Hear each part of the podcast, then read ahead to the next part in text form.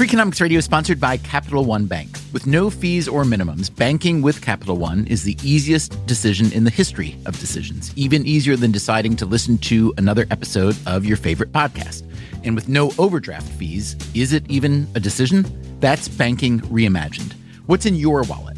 Terms apply. See CapitalOne.com slash bank. Capital One N.A. member FDIC. Freakonomics Radio is sponsored by Mint Mobile. After years of fine print contracts and getting ripped off by overpriced wireless providers, if you've learned anything, it's that there's always a catch. So when you hear that Mint Mobile wireless plans are $15 a month when you purchase a three month plan, you are probably thinking, what's the catch? Well, there isn't one. They cut out the cost of retail stores and pass those sweet savings directly to you. So say bye bye to your overpriced wireless plan's jaw dropping monthly bills and unexpected overages. To get this new customer offer and your new three month unlimited wireless plan for just 15 bucks a month, go to mintmobile.com slash freak. That's mintmobile.com slash freak. Cut your wireless bill to 15 bucks a month at mintmobile.com slash freak. Additional taxes, fees, and restrictions apply. See Mint Mobile for details. What do you think Adam Smith would make of the UK economy today? Oh, golly. Uh, he'd think it's in a great pickle. I think he'd actually think that it's one of the most tyrannical systems that he'd ever discovered. The idea that government should be taking 40% of the national income in taxes of one sort and another, not just direct taxes on income, but taxes on everything you spend, taxes on air travel, all sorts of hidden taxes, taxes on work, taxes on jobs. He would think that this is the most oppressive regime in the whole world. That is Eamonn Butler. I'm a director of the Adam Smith Institute, which is a free market think tank based in London. In our previous episode, In Search of the Real Adam Smith, we traveled to Scotland to see where Smith was born and spent most of his life. That's the pulpit. So he would have been baptized in the front of the church mm-hmm. there. He seems to have been a sociable individual who took a full part in the life of the university. Today, we're down in London. We are trying to figure out how a moral philosopher from 18th century Scotland became the patron saint of free market capitalism in the current century. Did Smith, for instance, really see governments as tyrannical? He distrusts politicians, both their abilities and often even their intentions. We'll find out when and where the modern view of Smith gained traction. The Chicago School picked up a few aspects of Smith's thought and made it the whole of Smith's thought. And we'll hear how this interpretation of Smith is often quite wrong. As much as that might have been efficient in terms of allocation, it was horrible from the perspective of human welfare. Today on Freakonomics Radio, prepare yourself for a tug of war. There's raging debate in Smith scholarship among people who are sometimes called left Smithians and right Smithians. Whether you are a left Smithian or a right Smithian, it's fair to say that we are all Smithians now, even if you've never heard of him. In Search of the Real Adam Smith, Part 2 starts right now.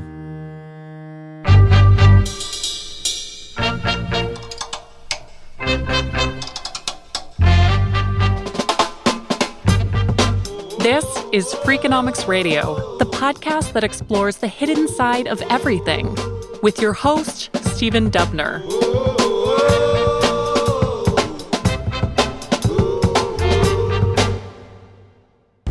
In 1759, Adam Smith published his first book, The Theory of Moral Sentiments. He was in his mid 30s and he'd spent the previous several years teaching moral philosophy at the University of Glasgow.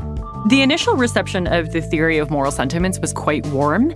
That's Glory Liu, a political scientist and Smith scholar. The initial reviews in London magazines, as well as in the United States, are praising Smith for the beauty of his writing. But it wasn't just the beauty of Smith's writing that won praise, it was his humanity, his sympathy. He argued, for instance, that wealth does not necessarily indicate moral virtue, nor does poverty preclude it. Here's a passage from the book. This disposition to admire and almost to worship the rich and the powerful, and to despise or at least to neglect persons of poor and mean condition, though necessary both to establish and to maintain the distinction of ranks and the order of society, is at the same time the great and most universal cause of the corruption of our moral sentiments. The book brought Smith a sterling reputation as a writer, philosopher, and public intellectual, which is why some of his friends thought it odd that he accepted a position as a tutor to a 17 year old Duke, the stepson of a future Chancellor of the Exchequer. This assignment included travel around continental Europe. Smith grew bored with the tutelage itself, but he did get to spend time with Voltaire, with the economist Francois Quesnay, and with Benjamin Franklin. He also had the chance to observe how other nations were dealing with the massive economic changes being produced by the rise in global trade and the onset of the Industrial Revolution. In a word, he thought they were dealing poorly. Governments, he noted, often had protectionist instincts, where Smith thought they ought to be more open to free trade. After a couple years, he returned to Scotland and threw himself into his next book. Smith had never been accused of being a fast writer, and it turned out to be 17 years between the publication of The Theory of Moral Sentiments and the release of his second and final book, The Wealth of Nations. The publication of The Wealth of Nations coincided with two major events. The first was the death of the philosopher David Hume, Smith's best friend and most significant mentor. We heard about that relationship in part one of this series. Yes, yeah. Adam Smith and David Hume are best friends. It's very cute. You can trace Hume's influence on virtually everything that Smith ever wrote. And the second major event? Well, this was the year that Britain lost control of its colonies in America. Eamonn Butler again. The Wealth of Nations, his big book published in 1776, what a great year that was. It really is a polemic. It's a polemic against economic centralism and restrictions on trade. So, who in your mind did he write The Wealth of Nations for? Oh, for the politicians of the day, because the politicians of the day were stuck in this idea that you had to resist foreigners bringing goods into your country. And similarly, you want to export as much as possible. So that was his main target people who wanted to control international trade and people who thought that the key to wealth was getting lots of gold and silver in rather than producing stuff. Now, when you say he was speaking to leaders, were those primarily European or, and I realize he started writing Wealth of Nations long before 1776. Do you think he had America in mind at all? Oh, absolutely. I mean, there's lots of material in the Wealth of Nations, which is very supportive of the colonists in terms of getting out of the control of the UK control of trade. I mean, the first edition of the Wealth of Nations was actually published in Russia. I've seen an edition which has got Hamilton's signature on it. It did get right out around the world, and partly because he'd written about the colonies and so on. I think the Americans took it up very enthusiastically, the American founding fathers. So, one of my favorite lines in The Wealth of Nations is from the very last paragraph. Glory Liu again.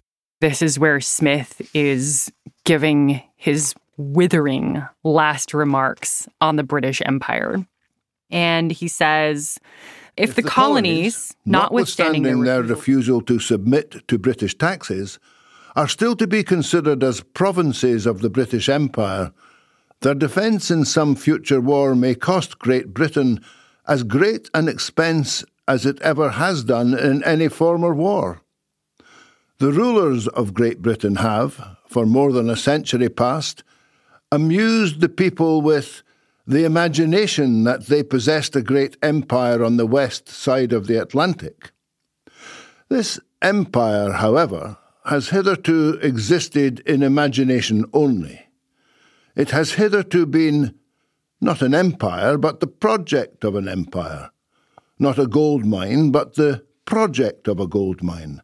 A project which has cost, which continues to cost, and which, if pursued in the same way as it has been hitherto, is likely to cost immense expense without being likely to, to bring, bring, any profit. profit. It's clear that he thinks that the colonial projects, both in the Americas as well as other parts of the British Empire in Bengal, are a loss. They are a huge financial drain. Glory Liu recently published a book called Adam Smith's America How a Scottish Philosopher Became an Icon of American Capitalism. You write in your book that the Wealth of Nations became the origin point of the science of political economy in the United States, and that Smith was both revered and criticized. Sketch that out for me, both the reverence and the criticism. What I'm really trying to get a sense of is how concretely or prominently did Adam Smith's ideas shape the US political economy early on? So, the important thing in the founding era is that Smith is important as like a very technical resource, but he hasn't quite obtained that halo around him yet. He's not like Adam Smith, the father of all gifts and the markets, and people like genuflect when they hear his name. He's well known, but he hasn't acquired that intellectual authority yet. So his writing wasn't treated like a religious text, more like a blueprint, perhaps. Absolutely. That's a great way of describing it. You have people like James Madison who will say things like, oh, you know, I own this great text on political economy and I'm a friend to commerce. The implication or the kind of subtext is like, this was a smart man who wrote 900 plus pages about different ways to think about commerce, the relationship between agriculture and manufacturing, the conditions under which liberalized trade made sense versus prioritizing national defense. This is the most sophisticated, most up to date analysis of what it means to be at the helm of a nation that cares about national wealth. So it's natural that you have the founders, Madison, Hamilton, Jefferson, reading The Wealth of Nations to understand a way of thinking of national wealth. Glory Liu writes in her book that Alexander Hamilton actually cribbed bits of Adam Smith in his own Report on National Banks. And thus, the moral philosopher from Kirkcaldy, Scotland, began to be woven into the fabric of the American experiment.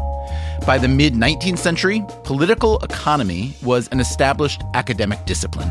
And Smith, himself dead by now for several decades, was considered its founder. American statesmen and attorneys would study Smith in preparation for their careers. In Congress, meanwhile, there were vigorous debates about trade policy and tariffs.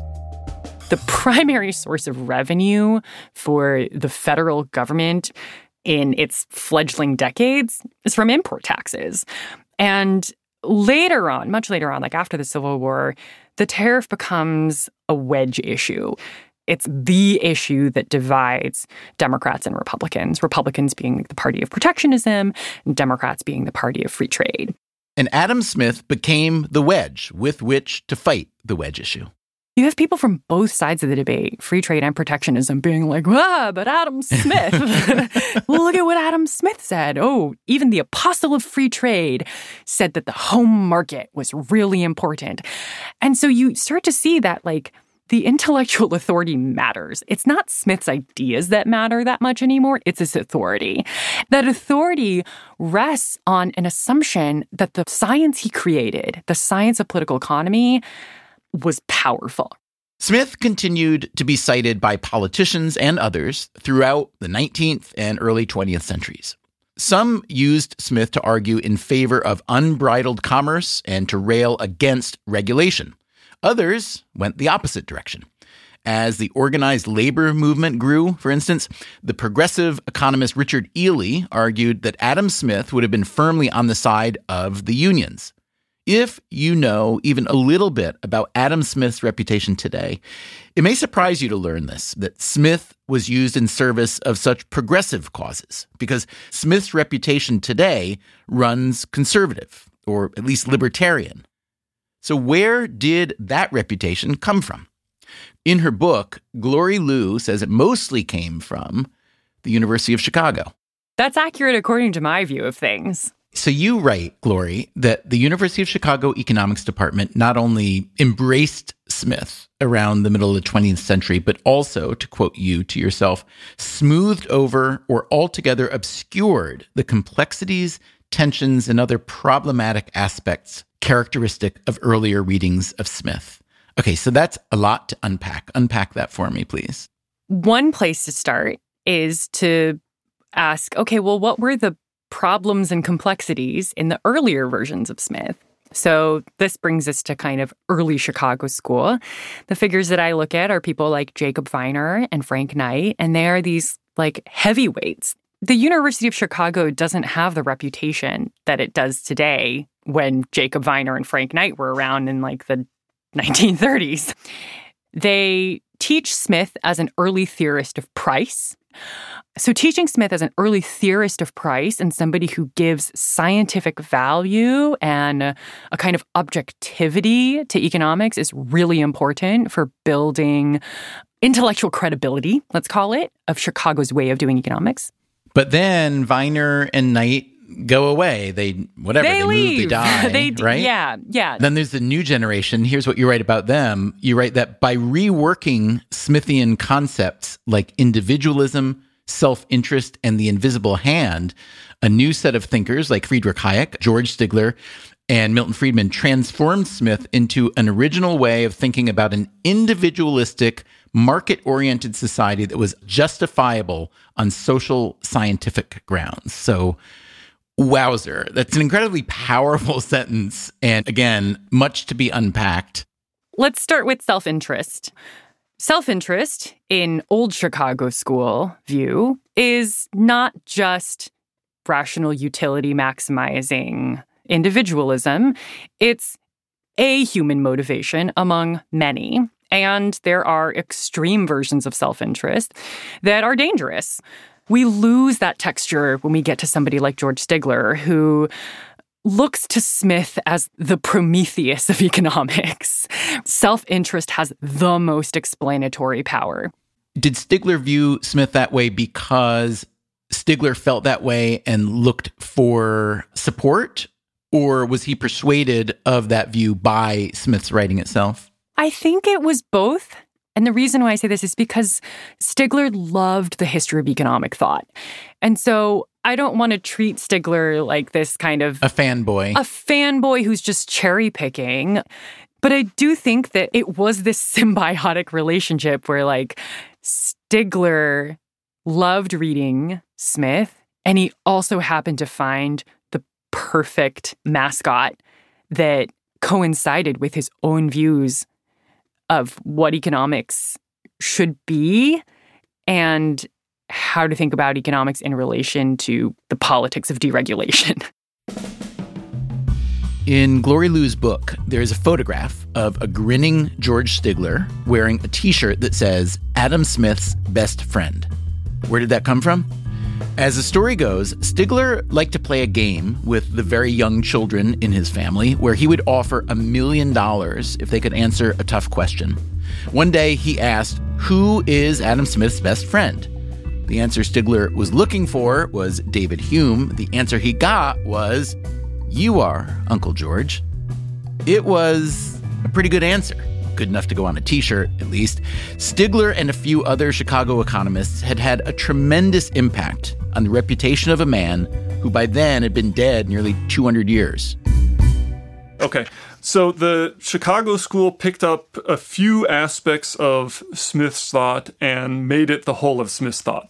That is Dennis Rasmussen, another Smith scholar. He is a political scientist at Syracuse University.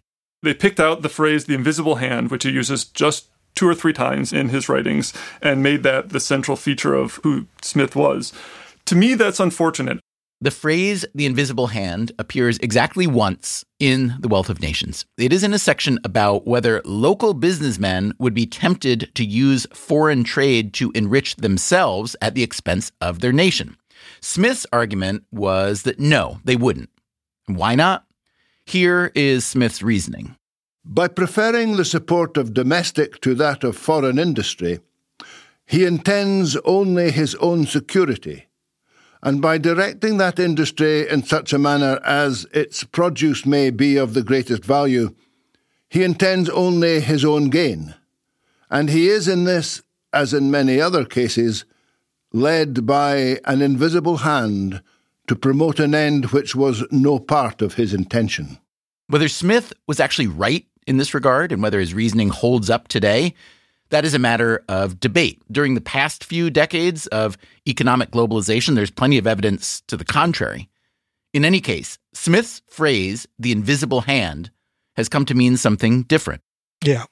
It's a lovely phrase, and nobody can deny that. And that's Craig Smith, yet another Adam Smith scholar. He is at the University of Glasgow. One of the problems with it is that it's come to mean a particular set of modern ideas, a shorthand for a particular conception of how markets operate. That's not quite the same as the uses that Smith puts it to in his work. So if you look at the uses that Smith puts it to, it's a kind of metaphor for an unintended consequences explanation. So he explains how something is produced out of social interaction without it being the intention of any of the actors. But the unintended consequences being what economists call positive externalities versus any negative externalities, correct? Indeed, but you can also look elsewhere in his work and find unintended consequence arguments with negative outcomes. And it just so happens that the invisible hand as a nice phrase has become associated with positive cases of unintended consequences. And that's led to it then becoming associated with a whole range of different arguments. What Craig Smith is saying here is that the phrase the invisible hand today is used to imply that economic markets will operate perfectly well if you just let them be. Even though that's not what Adam Smith was saying. Here is Dennis Rasmussen again. I think one of the most valuable and interesting aspects of Smith's thought is precisely that he recognized the real potential drawbacks and dangers of commercial society, the ways that commerce can produce great inequalities, the ways that wealthy merchants and manufacturers collude against the public interest, and above all, the way that the desire for wealth often leads people to submit to endless toil and anxiety in the pursuit of just frivolous material goods that will produce only fleeting satisfaction. And so I think too many of the Chicago school thinkers, even today's self proclaimed Smithians, read him as a mere apologist for commercial society, whereas I think he was anything but. It's not that Smith didn't ultimately defend commercial society. He absolutely did. He's absolutely convinced that commercial societies faults, though real and important, are not nearly as numerous or as great as those of other forms of society. That the security and liberty and prosperity that commercial societies make possible constitutes a real improvement over the alternatives. Do you think economists, including the Chicago School, knowingly exploited Smith's teachings knowingly cherry picked for their purposes, or were they true believers and focused on what resonated most and just didn't really engage too much with the rest? My sense is the latter. Smith isn't a particularly easy thinker to read or to understand. I mean, he writes in English and it's modern English, so it can sometimes have the appearance of being very familiar and easy. But to understand the nuance of his thought, you really have to spend some time with it. But the fact is that the Chicago economists, George Stigler and especially Milton Friedman, did promote Adam Smith as a sort of superhero of economic thought. Glory Liu again. Friedman was a rhetorical genius. Like he was so charismatic and he was so good at speaking to the public. Here, for instance, is Milton Friedman as host of the public television show Free to Choose. As Adam Smith wrote over 200 years ago, in the economic market, people who intend to serve only their own private interests are led by an invisible hand to serve public interests that it was no part of their intention to promote. This seemingly magical phenomenon, Friedman said, was driven by what is called the price mechanism. Adam Smith's flash of genius was to see how prices that emerged in the market, the prices of goods, the wages of labor, the cost of transport, could coordinate the activities of millions of independent people, strangers to one another. Glory Liu likes to call this invisible hand waving. For Friedman, the idea of the invisible hand as the price mechanism isn't just a descriptive metaphor. The price mechanism signaled what producers wanted to produce and what buyers wanted to buy. So the price mechanism was a way to organize and allocate most efficiently. And therefore, once you recognized how prices did that, you didn't need centralized planning. In other words, if markets can organize themselves so well and so efficiently via the price mechanism, you certainly don't want the government mucking things up with unnecessary rules and regulations, or, God forbid, with price controls. Precisely. And in fact, a lot of the time, experts, bureaucrats, government organizations act like private interest groups and create huge inefficiencies. I think what we see in the Friedman Stigler interpretation is a way of treating the market as a moral thing in and of itself, right? While it appears objective, scientific, and politically neutral to say that this is how prices work, there's an implicit moral claim that those are the most important values, right? As opposed to equity, as opposed to universalism, democracy. Here is maybe your harshest indictment of Friedman and his colleagues at Chicago. You write, perhaps the greatest consequence of the Chicago Smith, Adam Smith, was that it served to reframe the problems of modern American capitalism and modern society as problems that stemmed from government rather than the market itself. What's your best evidence that the market itself is responsible for these problems of modern American capitalism? Here's a current example the opioid epidemic why was it so bad? We could look at it from the standpoint of like the psychology of addiction, but we could also look at it from the standpoint of the failure of regulatory bodies and perhaps the market incentives to push a drug onto the market.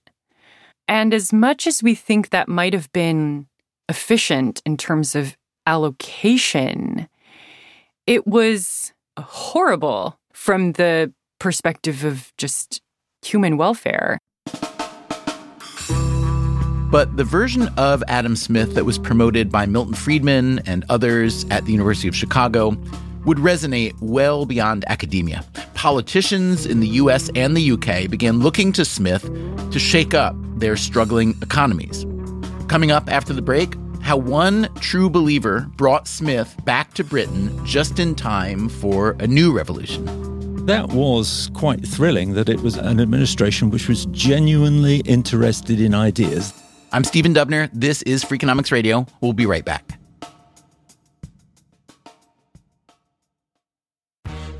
Hey, it's Adam Grant. The new season of my TED podcast, Work Life, is out now. The past few years have been full of changes to how we work there's so much more we can rethink about our jobs. Join me as I dive into the science of making work not suck. This season, we'll explore how to fix your meetings, bust bureaucracy, and make the most out of your breaks and vacations. Listen to Work Life with Adam Grant wherever you listen to podcasts. Edward Jones, who knows that just like life, financial planning isn't only about long term goals. It's about the moments big and small along the way. And when it comes to achieving everyday financial goals, Edward Jones works hard to connect you with someone you can trust professionally and personally. That's why they created their free financial advisor matching tool to help you find a financial advisor in your community. When you take the quiz and get your matches, don't expect just a list of resumes. You'll also see each financial advisor's story and personal interests. And when it's time to meet for the first time, they'll focus on your story, asking questions to understand where you're headed and why. Because Edward Jones knows that at the end of the day, behind every financial goal is a life goal. And that's what really matters. To learn more and find your financial advisor partner, take the quiz at match.edwardjones.com. Freakonomics Radio is sponsored by American Express. The enhanced American Express Business Gold Card is designed to take your business further. It's packed with benefits like four times membership rewards points that adapt to your top two eligible spending categories every month on up to $150,000 in purchases per year.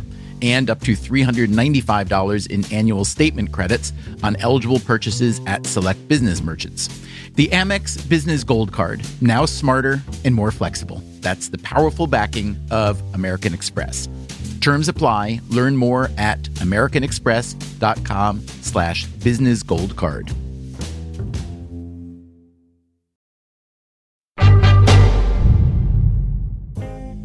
You might need a scorecard to keep track of the chaos in British politics lately. This past July, amid rising inflation, a fragile economy, and a cornucopia of personal scandals, Boris Johnson resigned as Prime Minister. It is clearly now the will of the Parliamentary Conservative Party that there should be a new leader of that party and therefore a new Prime Minister. The next Prime Minister chosen by the Conservatives was Liz Truss, who had previously served as Foreign Secretary and International Trade Secretary. I will deliver a bold plan to cut taxes and grow our economy. Truss was an avowed fan of former Prime Minister Margaret Thatcher. And her agenda, cutting taxes and trimming government itself, this held considerable appeal for the Thatcherite wing of the Conservative Party. Everyone else was much less enthusiastic, especially the markets. As soon as Truss announced her plans, interest rates spiked, the pound tanked, and after just 44 days in office, the shortest term ever for a British Prime Minister, Liz Truss announced she would resign. Given the situation, I cannot deliver the mandate on which I was elected by the Conservative Party. By the time we arrived in London in search of the real Adam Smith, Truss's successor had just taken office, Rishi Sunak, a former Chancellor of the Exchequer, and he made clear that his economic plan wouldn't be quite so bold. Some mistakes were made, not born of ill will or bad intentions. Quite the opposite, in fact. But mistakes, nonetheless. And so it was that Sunak took over number 10 Downing Street in the heart of Westminster. The man we had come to visit has an office just a short walk away. Hello there. Ah, hello, Eamonn. Hi. That again is Eamonn Butler, director of the Adam Smith Institute. The Institute's walls are adorned with Smith portraits. One of them was on the 20 pound note for a while. No, I got a call from the Bank of England their library and they said, Do you have any good images of Adam Smith? And I said, Well, there's plenty, you know, what would you like? And they said, Well, I'm not really supposed to tell you this, but we're thinking of putting him on a banknote. And I thought, Oh, yes. There are also some flags hanging on the walls. The Scottish saltire in honor of Smith. There's also a big American flag, which it turns out makes a lot of sense. For the Adam Smith Institute in London would not exist were it not for America. Let me explain. Eamonn Butler grew up in the West Midlands of England, and in 1978, he got his PhD in moral philosophy from the University of St. Andrews in Scotland. He and a couple of like minded friends considered their professional prospects in the UK, and they didn't like what they saw. We'd all emigrated to America, given that the British economy was plummeting. And so we joined what's called the brain drain. I spent a couple of years in America. I worked on Capitol Hill for a group of congressmen, which was very educational because it let me understand how legislation was made which is a bit like making sausages, not very pleasant to watch. And then I taught philosophy for a year in Hillsdale in Michigan. Butler was impressed with how some things were done in America. The government didn't regulate industries as tightly as they did in the UK, nor did they feel as compelled to nationalize all the industries as was common in the UK. For example, in the United States, you had competition in telephones. Now, my economics professor in St. Andrews told me that competition in telephones was theoretically impossible. It was curious to Butler that the U.S. seemed more in sync with the free market teachings of Adam Smith than the government in the country that had produced Smith. Just another prophet without honor in his own country. Was the US government more Smithian because the University of Chicago economists were doing such a good job promoting the invisible hand? The message had certainly worked on Butler and his fellow British expats. Friedman and Hayek and all of these great economists had laid the foundations, if you like, and people like us were intrigued and captured by these ideas. So he and a couple of friends started up a free market think tank. We'd seen lots of interesting ideas in America that we thought could work in the UK. And originally we thought we would swap ideas across the Atlantic. Instead, they decided to relocate to London. This was in 1977. The Adam Smith Institute took up offices in Westminster, and their timing turned out to be extraordinary. In 1979, Mrs. Thatcher was elected in the UK, and we had a bit of an open goal in terms of promoting free market theories and free society theories.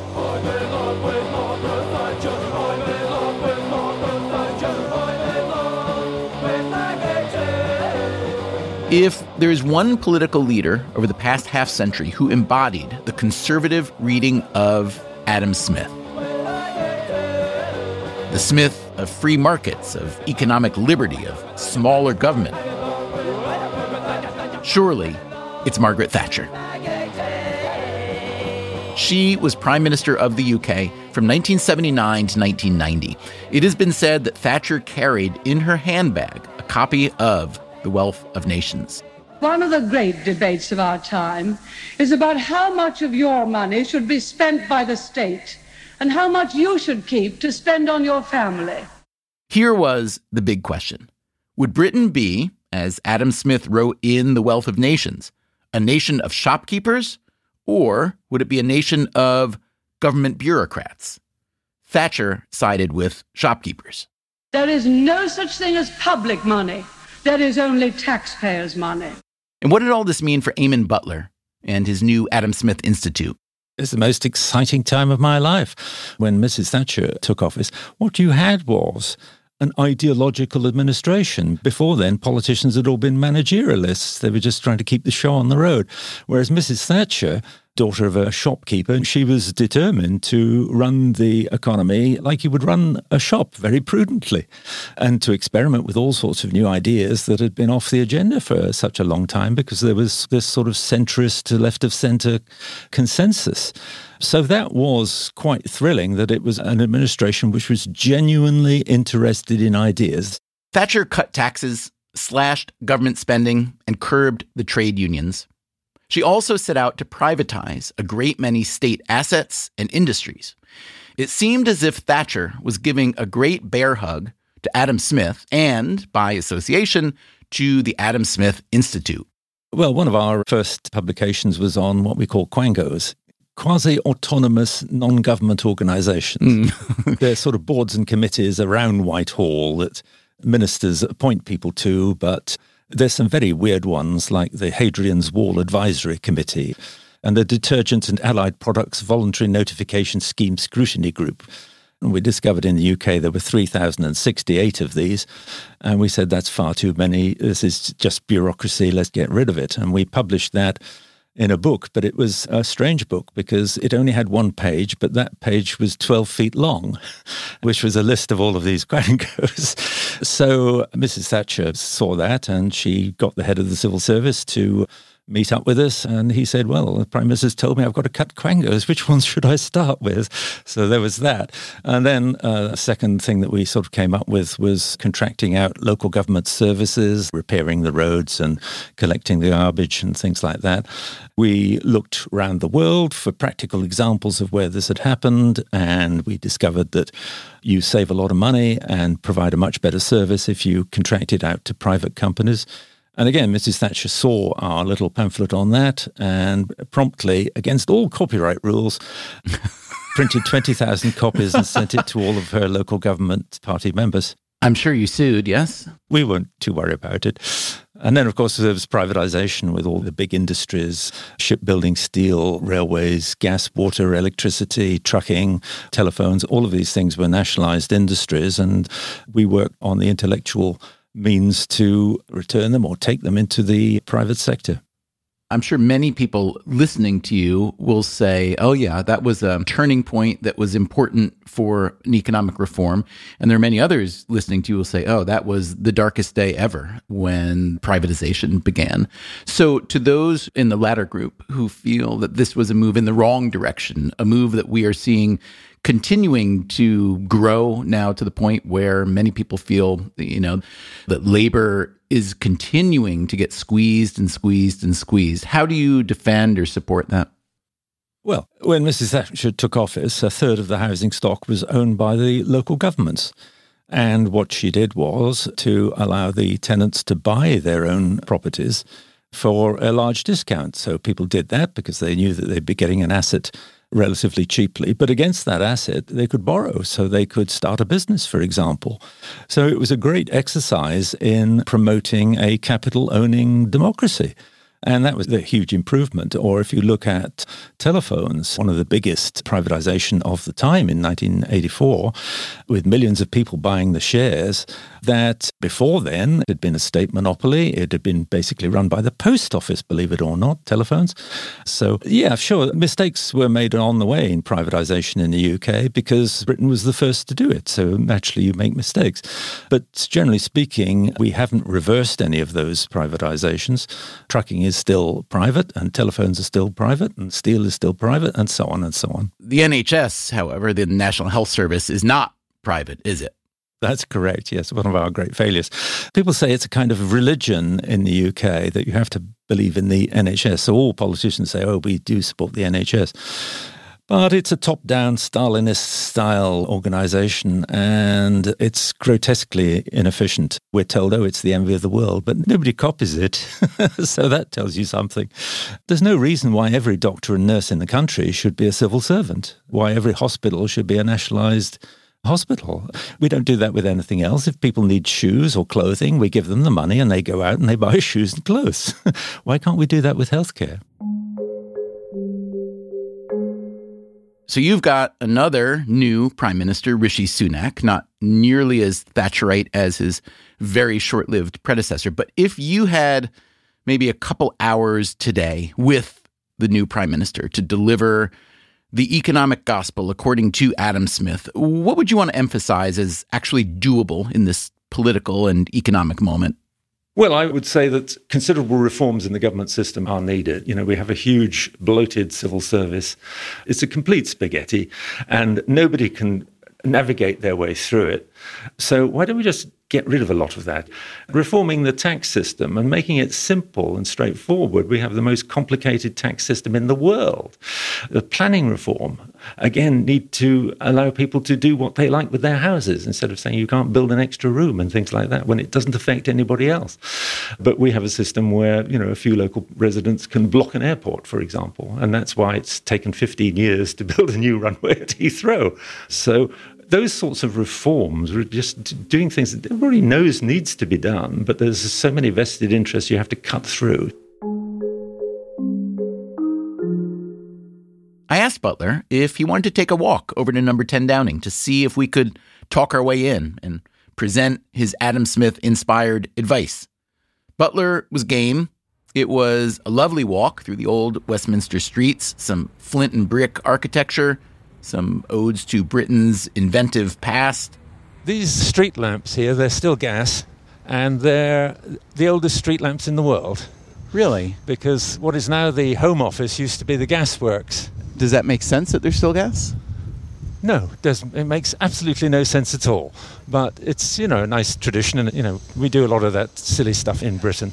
We arrive at 10 Downing Street. There is a throng out front, some of them protesting against the state of the British economy. I don't think any of it does any good. I mean, I've always said if you have to go onto the streets, you've lost the arguments. Butler and I squeeze past the throng and we walk down a barricaded path up to the armed guard in front of number 10. Good morning. My friends are uh, doing a radio show and we wanted to have a chat with you. I'm not doing anything on the radio. Okay, so there would be no drop in visit with the Prime Minister. We passed the protesters again on our way out. I told Butler I had seen more economic protest on this visit to the UK, more anger and fear than any time in my recent memory. Well, the last time when there was real unrest was the so called winter of discontent. which was the winter before Mrs. Thatcher was elected. And I think it's that kind of sentiment out there today that they're fed up with politicians. You know, that's why the Conservative Party elected Liz Truss because she's not a routine politician, and it's why people voted for Brexit because they were fed up with the European way of the bureaucratic way of doing things. And I suppose it's why people in America voted for Trump and why people in other European countries are voting for far right candidates. It's not that they particularly want far right candidates, they just don't want the centralist, bureaucratic, management minded politicians. For a brief moment, back when Liz Truss was prime minister and tried to channel Margaret Thatcher, Eamonn Butler and the Adam Smith Institute were poised to return to their glory days of real influence. But it wasn't to be. With the new Sunak government that is more centralist and bureaucratic, as Butler might put it, he seems nostalgic for the past. I was once at a reception in Downing Street and they were serving wine and canapes, and some poor chap, uh, his canape had a sort of blob of cream or some sort of sauce on it, and he dropped it and it splodged onto the carpet. The Prime Minister, Mrs. Thatcher, came up, took a cloth out of her handbag and started wiping it up. And the staff said, Oh, it's all right, Prime Minister, you don't need to do that. Oh, no, it's fine, I've got it now. so that was what she was like. She was just very hands on. Coming up after the break, how faithful is the Adam Smith Institute interpretation of Adam Smith? Did you actually ever read the guy? Because what you're saying has nothing to do with what he said. This gets us to what has been called Das Adam Smith problem. There's no Das Adam Smith problem. Like, it's a pseudo problem. Pseudo problem or not, we'll try to solve it. This is Freakonomics Radio. I'm Stephen Dubner in search of the real Adam Smith. We'll be right back.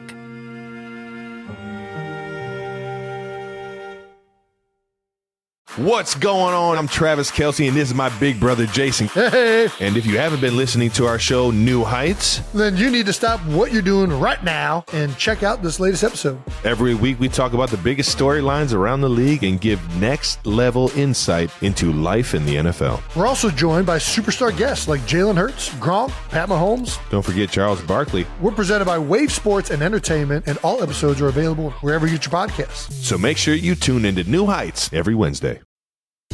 Freakonomics Radio is sponsored by Amica Insurance. Amica Insurance is all about empathy. They know your auto, home, and life insurance are more than just policies. Home insurance is about protecting the life you've built. Auto insurance is there to protect you on the road ahead. That's why Amica takes a consultative approach to help protect what matters most to you.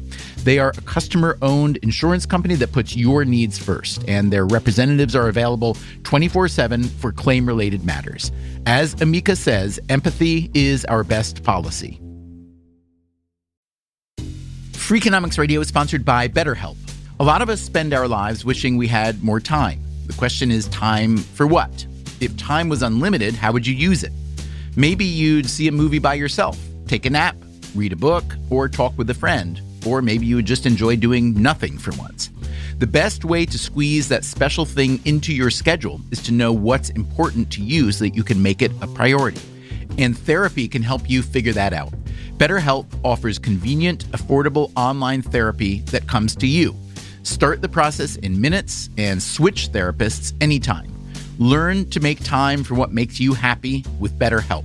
Visit betterhelp.com slash freakonomics today to get 10% off your first month. That's betterhelp, H-E-L-P dot com slash freakonomics.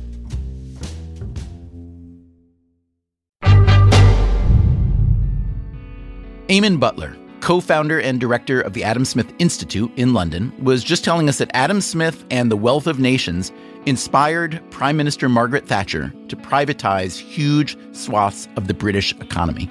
The water and gas and phone utilities, car and ship manufacturing, the houses where nearly 2 million Britons lived, even British Airways.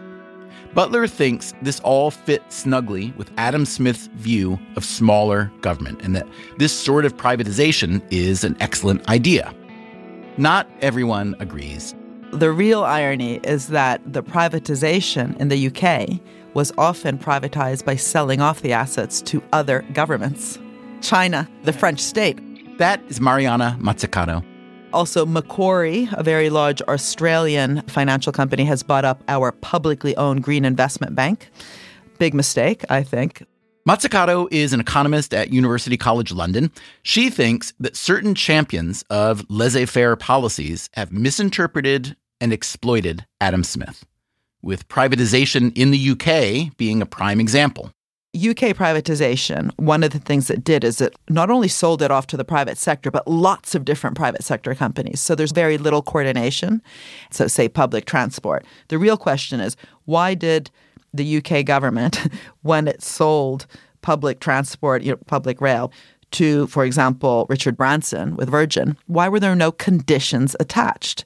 We could today have a low cost, accessible, modern, green, sustainable transport system. Instead, it's not sustainable, it's not green, and it's definitely not accessible. It's extremely expensive. So, conditionality, like building into a deal when you're selling something off with strong publicly set conditions, it doesn't mean the state does everything, but it means it has to have the confidence to say, look, we developed this thing, we funded it. If a bit of it is going to get privatized, under what conditions to deliver a public goal? But didn't Adam Smith want free markets, free from the interference of the state? He didn't really mean free from the state when he talked about the free market. He meant free from rent, free from extraction of value from the system. Smith would have so much to say about the excess profits that are being earned by energy and mining companies globally modern day finance where you have you know, $6 trillion in the last 10 years having been used just to buy back shares, to boost share prices, stock options, and executive pay. That's the modern day feudal kind of value extraction that Adam Smith would have ranted against.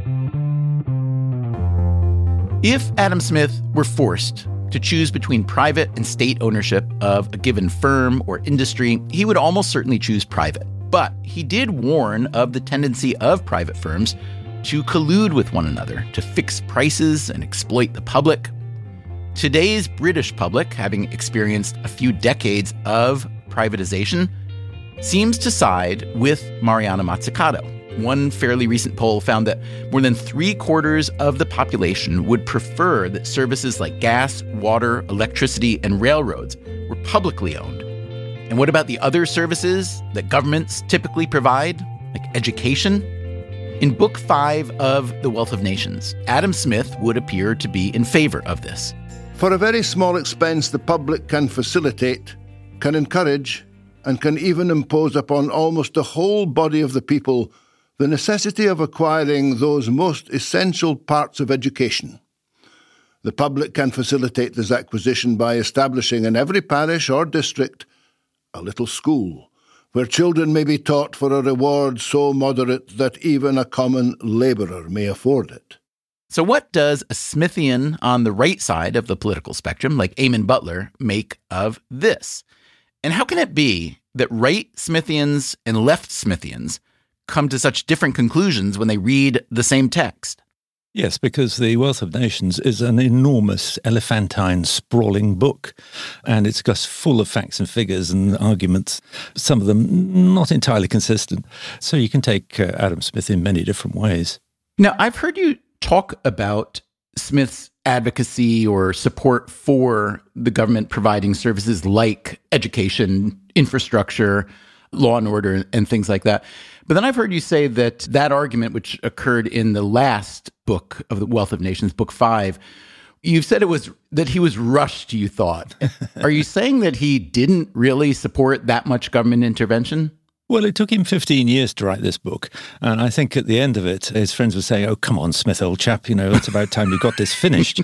and so I think the final chapter is a little bit rushed. Look, you're the Smith scholar, so who am I to argue with you? But everything I've read about him and by him suggests he was maybe perfectionist is not quite the right word, but I have heard him called that. You really think he would publish The Wealth of Nations after working on it for so many years with an incomplete idea of the degree to which the government should provide services like education and transportation?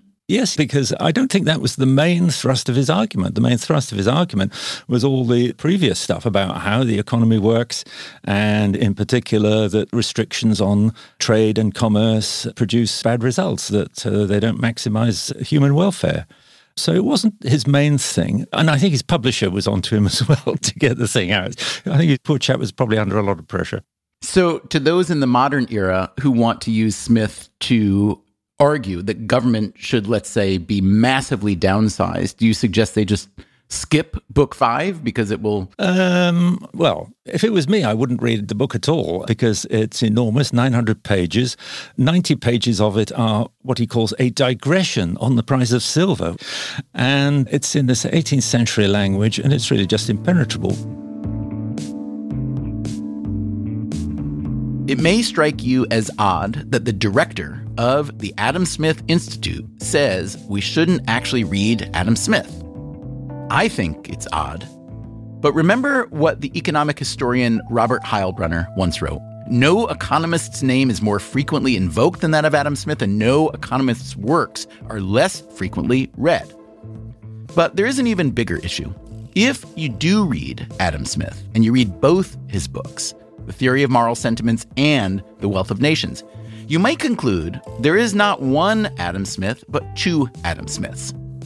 Because this riddle was explored primarily by Smith scholars in Germany in the 19th century, this has come to be known as das Adam Smith problem. Glory Liu again. Which was this theory that Smith changed his mind or had a change of heart between writing The Theory of Moral Sentiments in 1759 and The Wealth of Nations in 1776. In other words, how could someone who wrote a book about the theory of moral sentiments and the deep humanism we all strive for also be the person who wrote this guidebook to unfettered capitalism? That's Das Adam Smith problem, essentially, yes? Right, exactly. And why did this happen in Germany? Oh, I don't know. German scholars are weird. One reason why I think it happened in Germany and not in England and not in the United States is because German scholars were really interested in Adam Smith as a thinker, recovering the philosophical consistency of Smith's works, as opposed to like what was happening in England and what was happening in the United States, which is that people didn't really care about what Smith actually said. Smith is really just whittled down to the ideology of free trade. And what does Liu think of Das Adam Smith problem?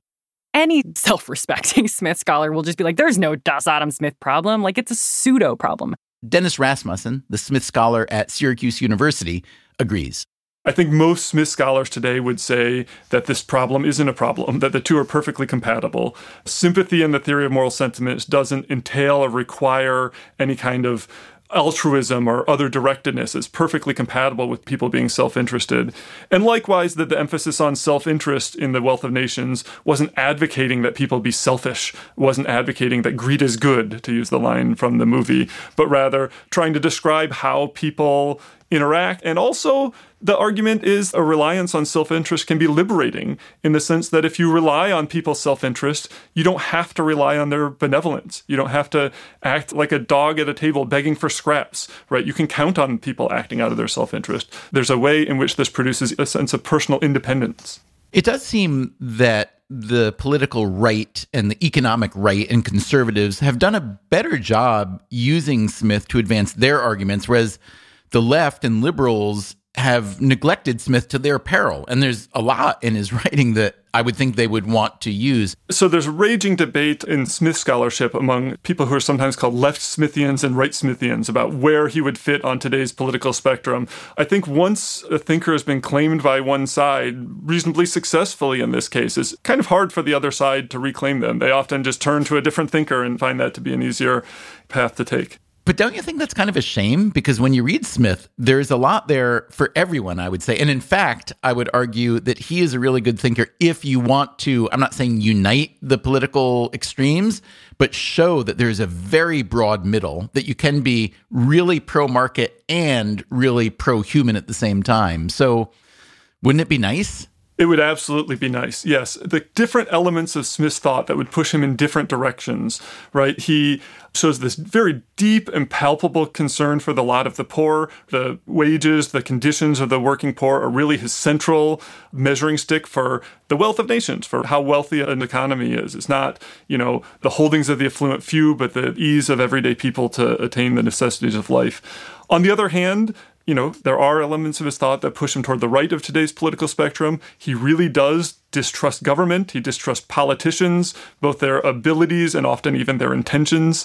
And so there are elements of his thought that push in, in both directions. It's hard to know, to be honest, where he would stand on today's political spectrum with regard to a lot of these questions because he saw the two as going hand in hand, right? A lot of the government programs that he's most worried about are there to benefit the rich and they unfortunately also harm the poor, right? They're rent seeking things that companies have, as he says, extorted from the legislature for the support of their own absurd and oppressive monopolies. They make ordinary goods more expensive.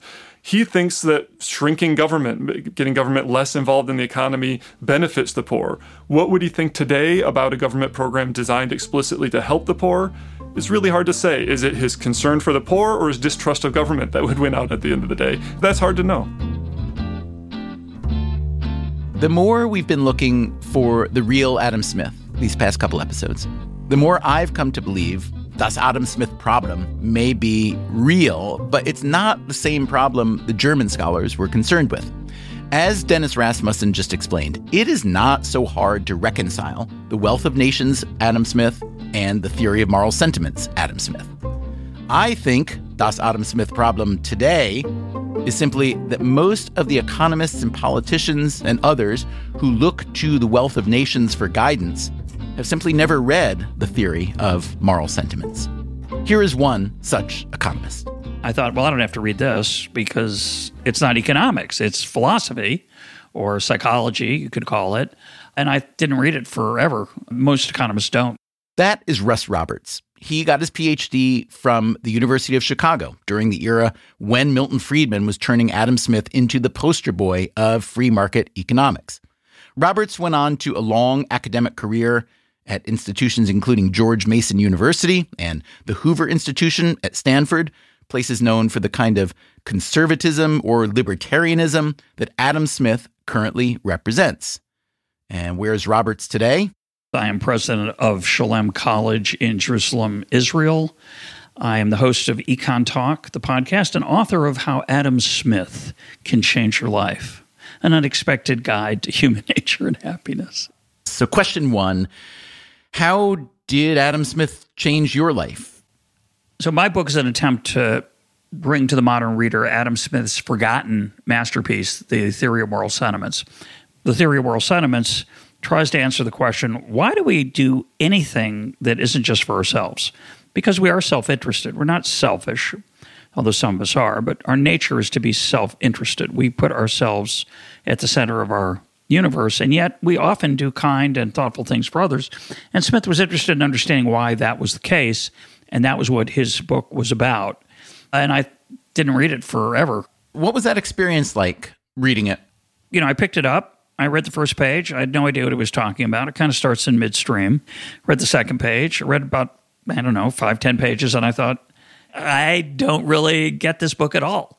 And so I persevered and eventually fell in love with the book. Adam Smith's a brilliant writer, he's a brilliant stylist. He's one of the rare people writing in the 18th century that you can read with utter delight and pleasure most of the time. He forces you to look at yourself and realize what makes you tick what pushes your buttons, rings your bells, uh, tightens your shoelaces. he understands our flaws. He understands our need for self deception. There's one passage from the theory of moral sentiments that Robert spends a lot of time on in his book. If you're going to read just one paragraph of the theory of moral sentiments, this might be the one. Man naturally desires not only to be loved, but to be lovely or to be that thing which is the natural and proper object of love. He naturally dreads not only to be hated, but to be hateful, or to be that thing which is the natural and proper object of hatred. He desires not only praise, but praiseworthiness, or to be that thing which, though it should be praised by nobody, is however the natural and proper object of praise. He dreads not only blame, but to blameworthiness, or to be that thing which, though it should be blamed by nobody, is, however, the natural and proper object of blame. We want to be appreciated. We want to matter. And what he's saying there is that not only do we want to be praised and honored and respected, but we want to earn that honestly. We want to be praiseworthy. We want to be honorable. We want to merit the respect of others. And then he says something really extraordinary. He says, because we care, because we want to feel important, because we want to matter, there are two ways to get there. One is to pursue fame, wealth, and power. Well, that's pretty primal, yeah. The quieter path is to pursue wisdom and virtue, which he advocates for. He says the pursuit of wealth. Here's the person who wrote The Wealth of Nations. He says the pursuit of wealth is a fool's game. It's going to degrade you. You're going to do things you're going to be ashamed of and uh, that you'll want to hide. After you read The Theory of Moral Sentiments and started thinking and talking like this, did your economist colleagues think you'd gone soft? Yeah, economic decision making is basically expected utility maximization, which is just a fancy phrase for you do the thing that gives you the most pleasure relative to pain as best as you can anticipate it. And of course, you make mistakes and things that you thought were going to turn out well don't all the time. That's not a rejection of economics. But I think the essence of the economist approach is that we're constantly weighing our pleasure and pain on a daily basis and trying to project how we're going to feel about the decisions we make. That's really not the nature of the life well lived. It's not just about racking up utility points. And I think economists often forget this. They focus on what's measurable. So, in that sense, I've rejected a lot of the utilitarian foundation of my field. You are a particularly good person to speak with about this because you've got an appreciation for the full Adam Smith that many economists don't, but you're also a University of Chicago guy. And in her new book, Adam Smith's America, the political scientist Glory Liu argues that it was that University of Chicago economics department, especially Friedman and Stigler, who sort of cherry picked Smith's writing and turned him into a patron saint of free market capitalism in a way that a closer reading of Smith, especially the theory of moral sentiments, wouldn't support. Can you untangle this for me? I mean, I don't mean to cast aspersions on Friedman and Stigler, both of whom were amazingly sharp and shrewd and powerful economists, but I'm curious to know whether you think that they hijacked the reputation to the detriment of the field. I would say it a little differently. I would say that Milton Friedman is the patron saint of free market economics, and he saw Adam Smith as a cousin, if not a close relative, even closer relative, a brother in arms. I think that's roughly fair to Smith. I don't think there's anything in the theory of moral sentiments that is an indictment of what we would normally call free market economics. I know progressives have tried to claim Smith. Certainly, there are things in Smith that have a progressive aspect to them. Often, it sometimes requires quoting him out of context, leaving out the next paragraph or the one before. But there are things in Smith that certainly conflict with standard free market dogma. You write that Adam Smith has a way of saying things that get into your bones. Can you talk about that a little bit more? Smith was a great writer, he's a great communicator. I think great writing is underrated. It is no small feat to coin a phrase like the invisible hand. Smith used the phrase the invisible hand twice in his two books, once in each. I would suggest that in neither one is he using it in the way that modern people use it or modern economists.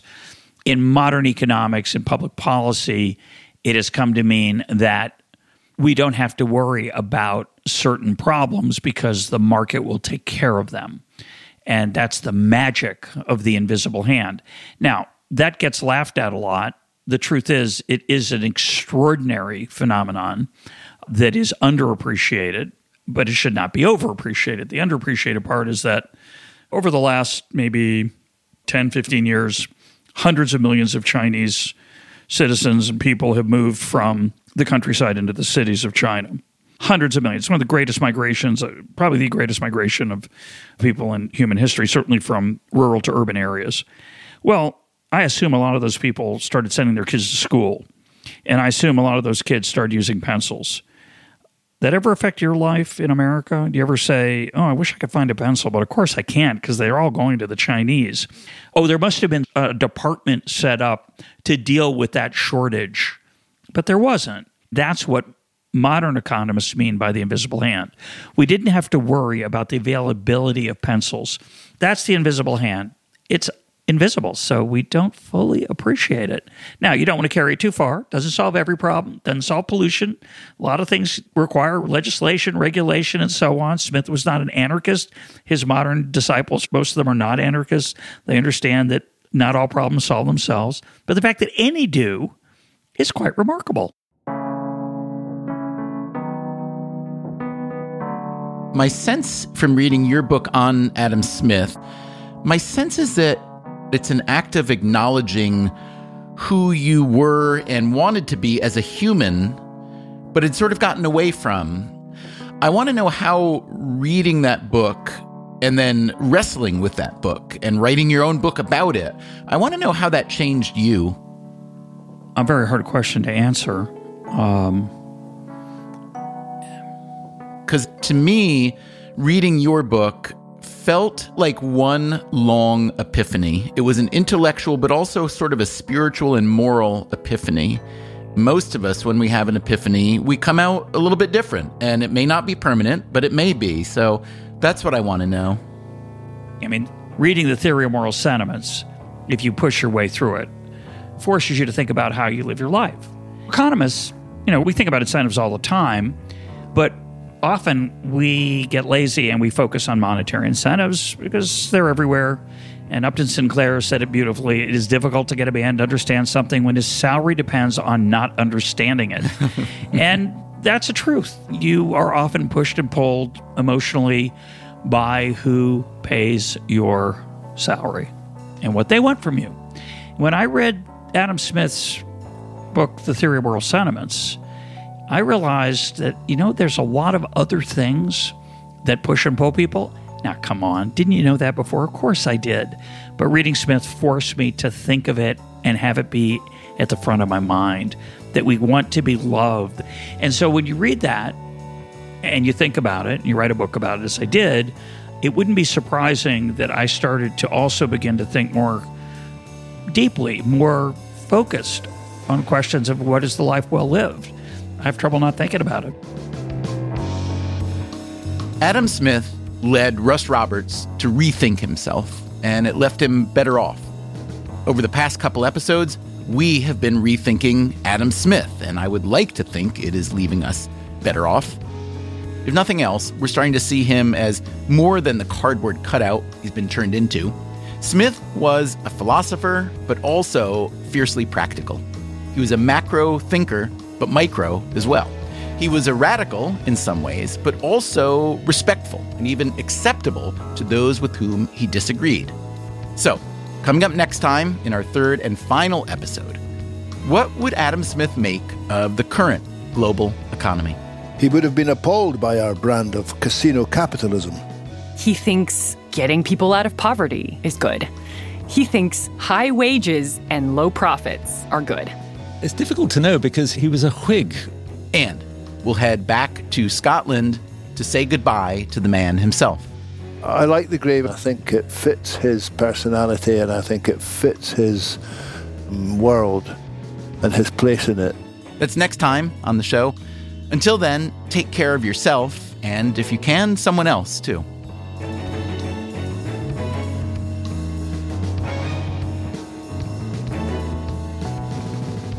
Freakonomics Radio is produced by Stitcher and Renbud Radio. You can find our entire archive on any podcast app or at freakonomics.com, where we also publish transcripts and show notes. This episode was produced by Zach Lipinski and mixed by Greg Rippin, with help from Jeremy Johnston. We also had help in London from Rob Double, Alex de La Salle, and London Broadcast Studios, and help in Scotland from Josh Nixon and Upload Studios. Thanks also to John Yule for reading Adam Smith. Our staff also includes Morgan Levy, Ryan Kelly, Catherine Moncure, Alina Kullman, Rebecca Lee Douglas, Julie Canfer, Eleanor Osborne, Jasmine Klinger, Daria Klenner, Emma Terrell, Lyric Bowditch, and Elsa Hernandez. The Freakonomics Radio Network's executive team is Neil Carruth, Gabriel Roth, and me, Stephen Dubner. Our theme song is Mr. Fortune by the Hitchhikers. Our main music is composed by Luis Guerra. Big thanks to Notsensibles for letting us play some of their amazing 1979 song, I'm in Love with Margaret Thatcher. As always, thanks for listening. I'm thinking of this quote. Ugh, it's always like you know where it is, and then of course, right when you want to find it, you can't find it. The Freakonomics Radio Network, the hidden side of everything. Stitcher.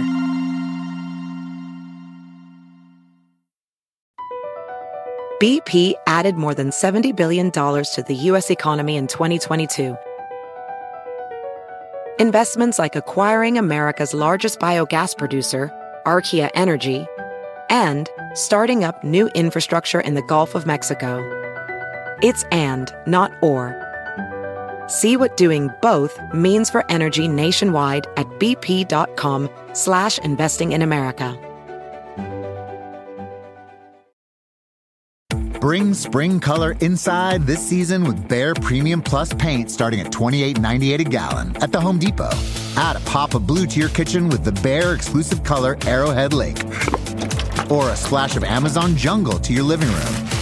Bring a cool breeze to your bathroom with Sea Glass.